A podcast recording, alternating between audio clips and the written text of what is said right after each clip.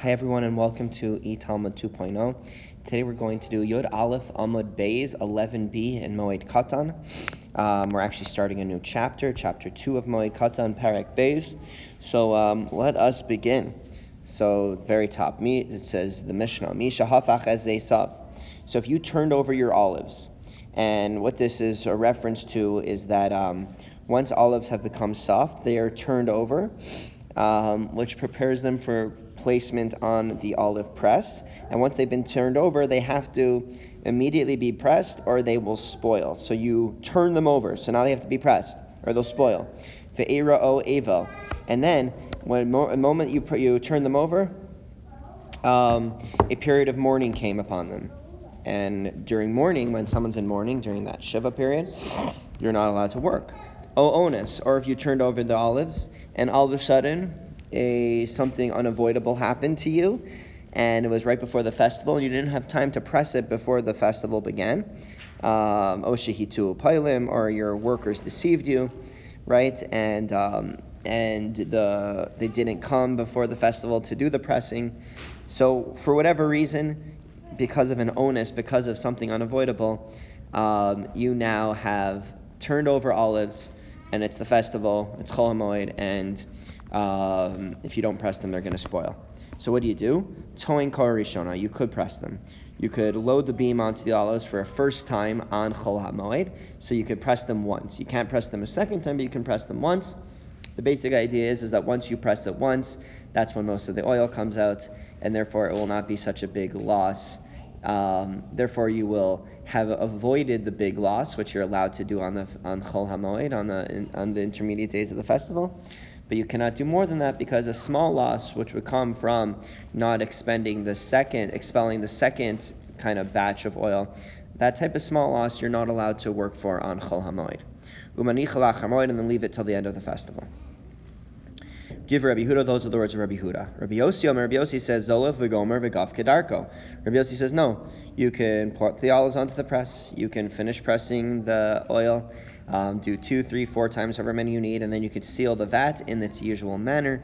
You're allowed to do all of this. And the idea of Rabbi Yossi is, is once you're given permission to process the olives, you are allowed to do every step in the normal way.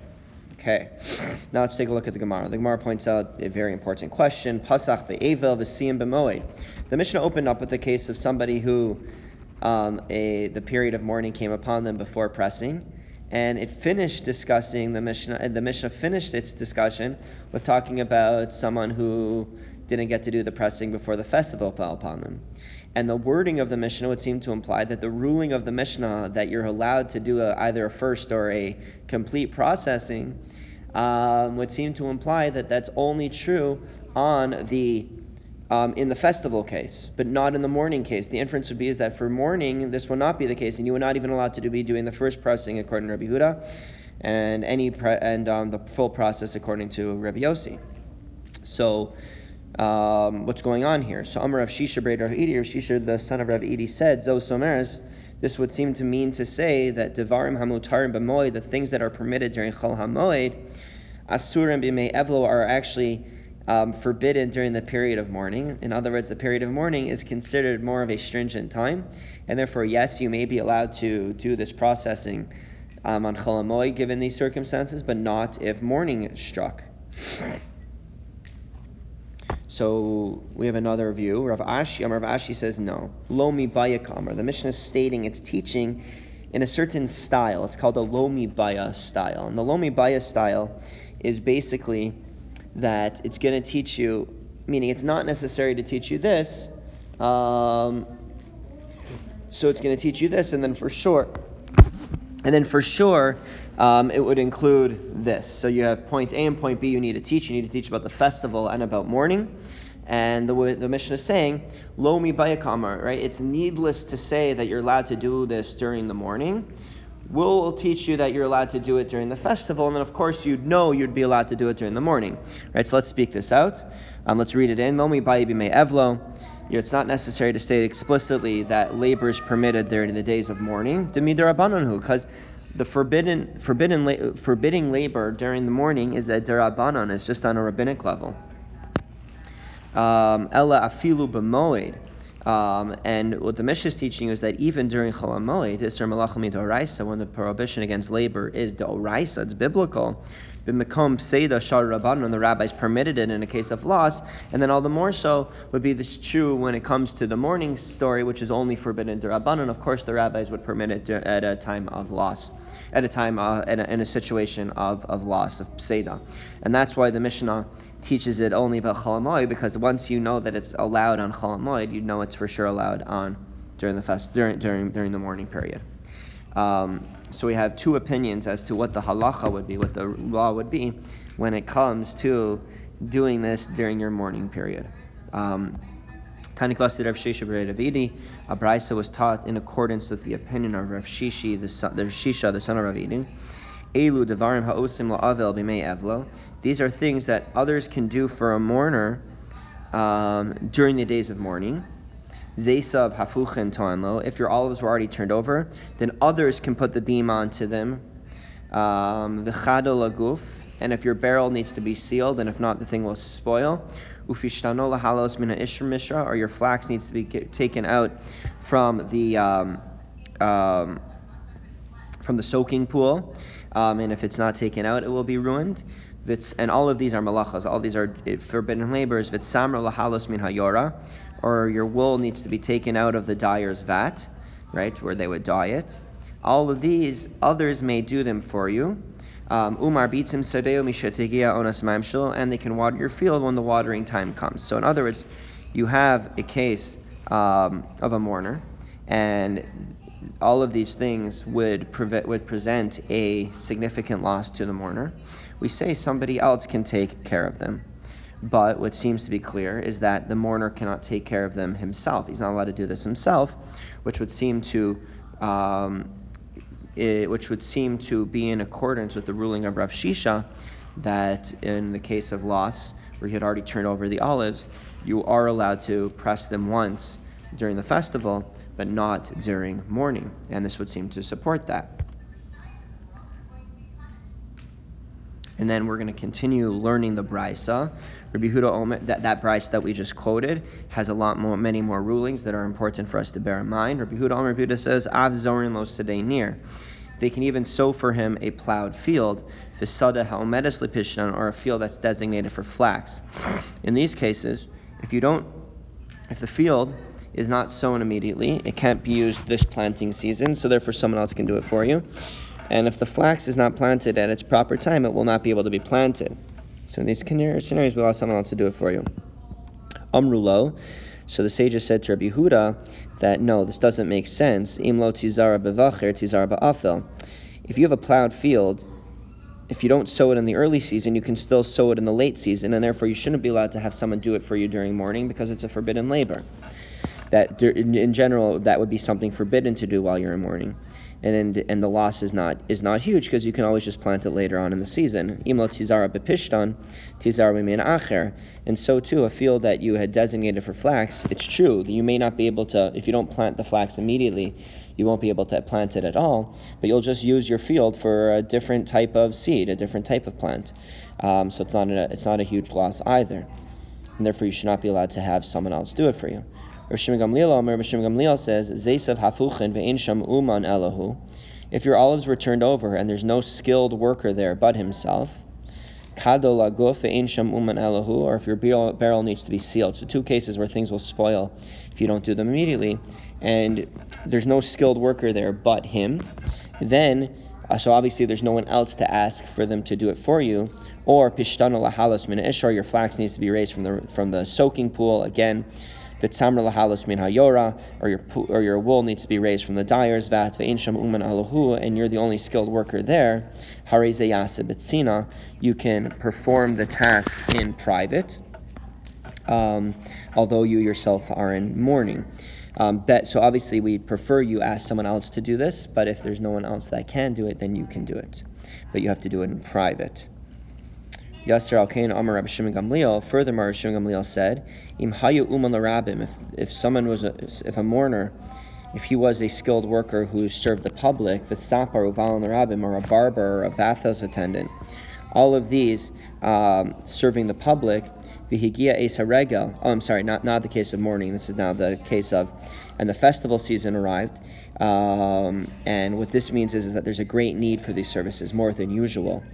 Um, and so, so sorry, this guy is a mourner, but the festival and he ha- does a job. Um, he, he has a usual job. Let's say he's a barber, so he's a someone that works for the public.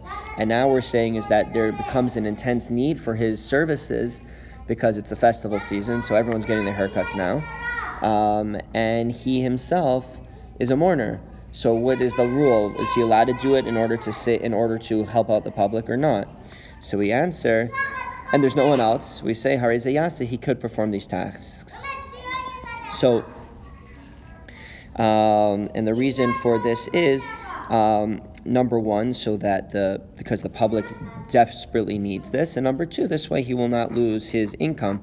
Um, so a mixture of both ideas is what allows us, is what allows him to go ahead, is what allows him to do this right now. Okay, let's go um, further on in the brisa.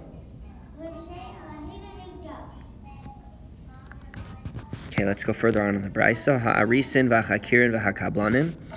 If you're a sharecropper, or you're a tenant farmer, or you're a kablan, which is a salaried field worker, right? So let's just talk about what these are. A sharecropper is somebody that works the land of another, and you basically you get the crops and you pay the owner a fixed percentage of the crops. Um, and then the remainder belongs to them, to the sharecropper. A chakir, which is a tenant farmer, that's a um, they pay a certain rental for the use of the land, and that's paid in the form of produce from the field's crop. Um, and then after the rental uh, agreed upon rental rate is paid, then the this chakir, this type of farmer, gets the rest of the crop. And what's a kablan? That's a salaried field worker. That's you get a set salary to work the field for a certain amount of time, and it's not it's not dependent on how or much or how little the field produces. Okay. Um, so what happens? So you have these three of the, one of these three scenarios. Hare elu yasu acher In these scenarios, you can have others perform your tasks for you during your mourning period. Um, and the reason for this is because, number one, the owner of the land would suffer a financial loss if you don't find someone else to take your place. Um,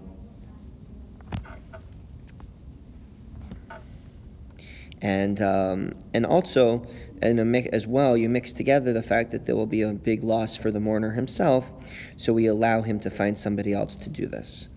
Hachamarin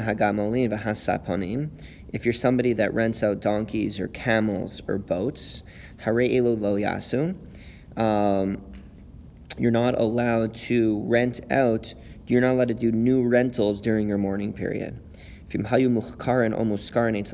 But if the mourner or the animal that you rent out were already hired out to others to work for an extended period of time before you became a mourner, then Harielu Yasu, you can continue to do your tasks during the mourning period so that the employer does not have a significant loss. Sechir yom, but if you're only hired for a single day and then you became a mourner in the middle of that day, afilu be'eracheres lo yasa, then you have to just cut your losses, both you and your employer, because it's a, it's not a huge amount of time. We don't consider this a significant loss. It would only be what a half day's worth of work, and um, and you're not allowed to do this even if you're in another city where no one will recognize you, um, that you are a mourner um, doing work. Okay. Um, let's go on in the brisa. If you became a mourner, and at that point in time, um, the work of others was in your hand, meaning you were contracted to perform some work, afalpisha bekiboles, then we say even though it was contracted on a which is on a kiboles. A kiboles is literally translated as a piecework basis, but it's basically you were contracted to do a certain amount of work um, for a certain fee, but you didn't have to finish at any specific time. Then lo yasa, you're not allowed to do that during the morning period. You're not allowed to um, you're not allowed to engage in that type of work during the morning period because you don't have a set time that you needed it done by. So now the the Gemara is going to interrupt the Brisa to ask an obvious question. The Brisa says that if you became a worker, a mourner, when you had someone else's work in your hand, right? You had to finish, you had to make someone a garment, let's say. And then the Mishnah, Brisa goes on to say, even though it doesn't have a time constraint, you should still not do it. The word even though it has no time constraint, you should still not do it. That is not the right use of the word even though. It, if you were saying even though it does have a time constraint, you can still not do it, that would make sense. But the even though here, it doesn't have a time constraint, so the word even though doesn't make sense. So let's so the Gemara is going to point that out. Afal pisha bekibolis, even though it was contracted on a piecework basis with no time constraint. Velomi baya bekibolis. Really, it's that it's that what it should have said is you know you don't need to even mention that if it was no time constraint that of course that it would be prohibited. Kibolis adaraba on the contrary, kibolis kidide dami when you have when you have a scenario of piecework labor, a piecework contract where you don't have a time constraint, that's like your own work. So of course it's going to be more likely to be prohibited than work that's performed under a time constraint. So the word even though it has no time time constraint doesn't make any sense. So the Gemara agrees and is going to amend the brisa and says Ela eima rather say that the brisa says as follows. Bein kibolis, bein she'ena kibolis. Whether it's contracted on a piecework basis or whether it's not contracted on a piecework basis. So whether it's a time constraint or not, lo yasa, you are not allowed to perform that work. Um, okay, let's go on now with the brisa. So if the mourner's work was in the hands of others, meaning others had already contracted to perform work for him, they're not allowed to do that work inside of the mourner's house, but but they could do that work um, in someone else's house. Okay. Um, Mirion Bereda Rav and Umar Bereda Rav Acha Bereda Rav Havel Hu Gamla the Taira Bahadedani. So Marion, the son of the son of Ravin, and Mar, the son of Ravacha, who's the son of Rava, they owned between them um, a yoke of oxen, right? A, yoke of ox, right? So each had one animal, and those two oxes, they would in your backpack, they they would work together. Um, and basically rent them out and do all different things. And so they had both had one ox, but they would become a yoke together, and they would they would um, they would rent them out together. They would work together. So an unfortunate occurrence befell Mar, the son of Rach, the son of Rava. So befell Mar. So um, I guess a relative had died, and he was plunged into mourning. Upaske and he removed his ox from the yoke so to not benefit from the work of his animal during the mourning period. So Amar Rav Ashi, Vashi asked, Gava Rabba Kamar of Acha Avid Hachi? A great man like Mar, the son of Acha, did this? How could he have done this? Nehidil of Seidadidelo Chayesh. So fine, he doesn't care about his own losses. That's great. But but by him not by him removing his ox, that means his partner's uh, ox wouldn't be able to do the job. So his partner would be losing throughout the week of mourning. So why wasn't he concerned with the loss of others? Vahatanya, didn't we clearly state in a brisa, if you or your animals are rented out to others, they can perform their tasks during their mourning periods to prevent a loss to their employers. Um, so to avoid a loss, we see very clearly that you're allowed to allow your animal to keep working. So why did Mar do this? So we answer, Vahu Savar Adam Chashav Shiny. Mar thought that a prominent person is different, meaning he has to follow a more stringent standard and could therefore not permit his animal to continue working. So we'll uh, stop here um, and uh, we'll, we'll continue next week. All right, take care. Daddy, my babies made this.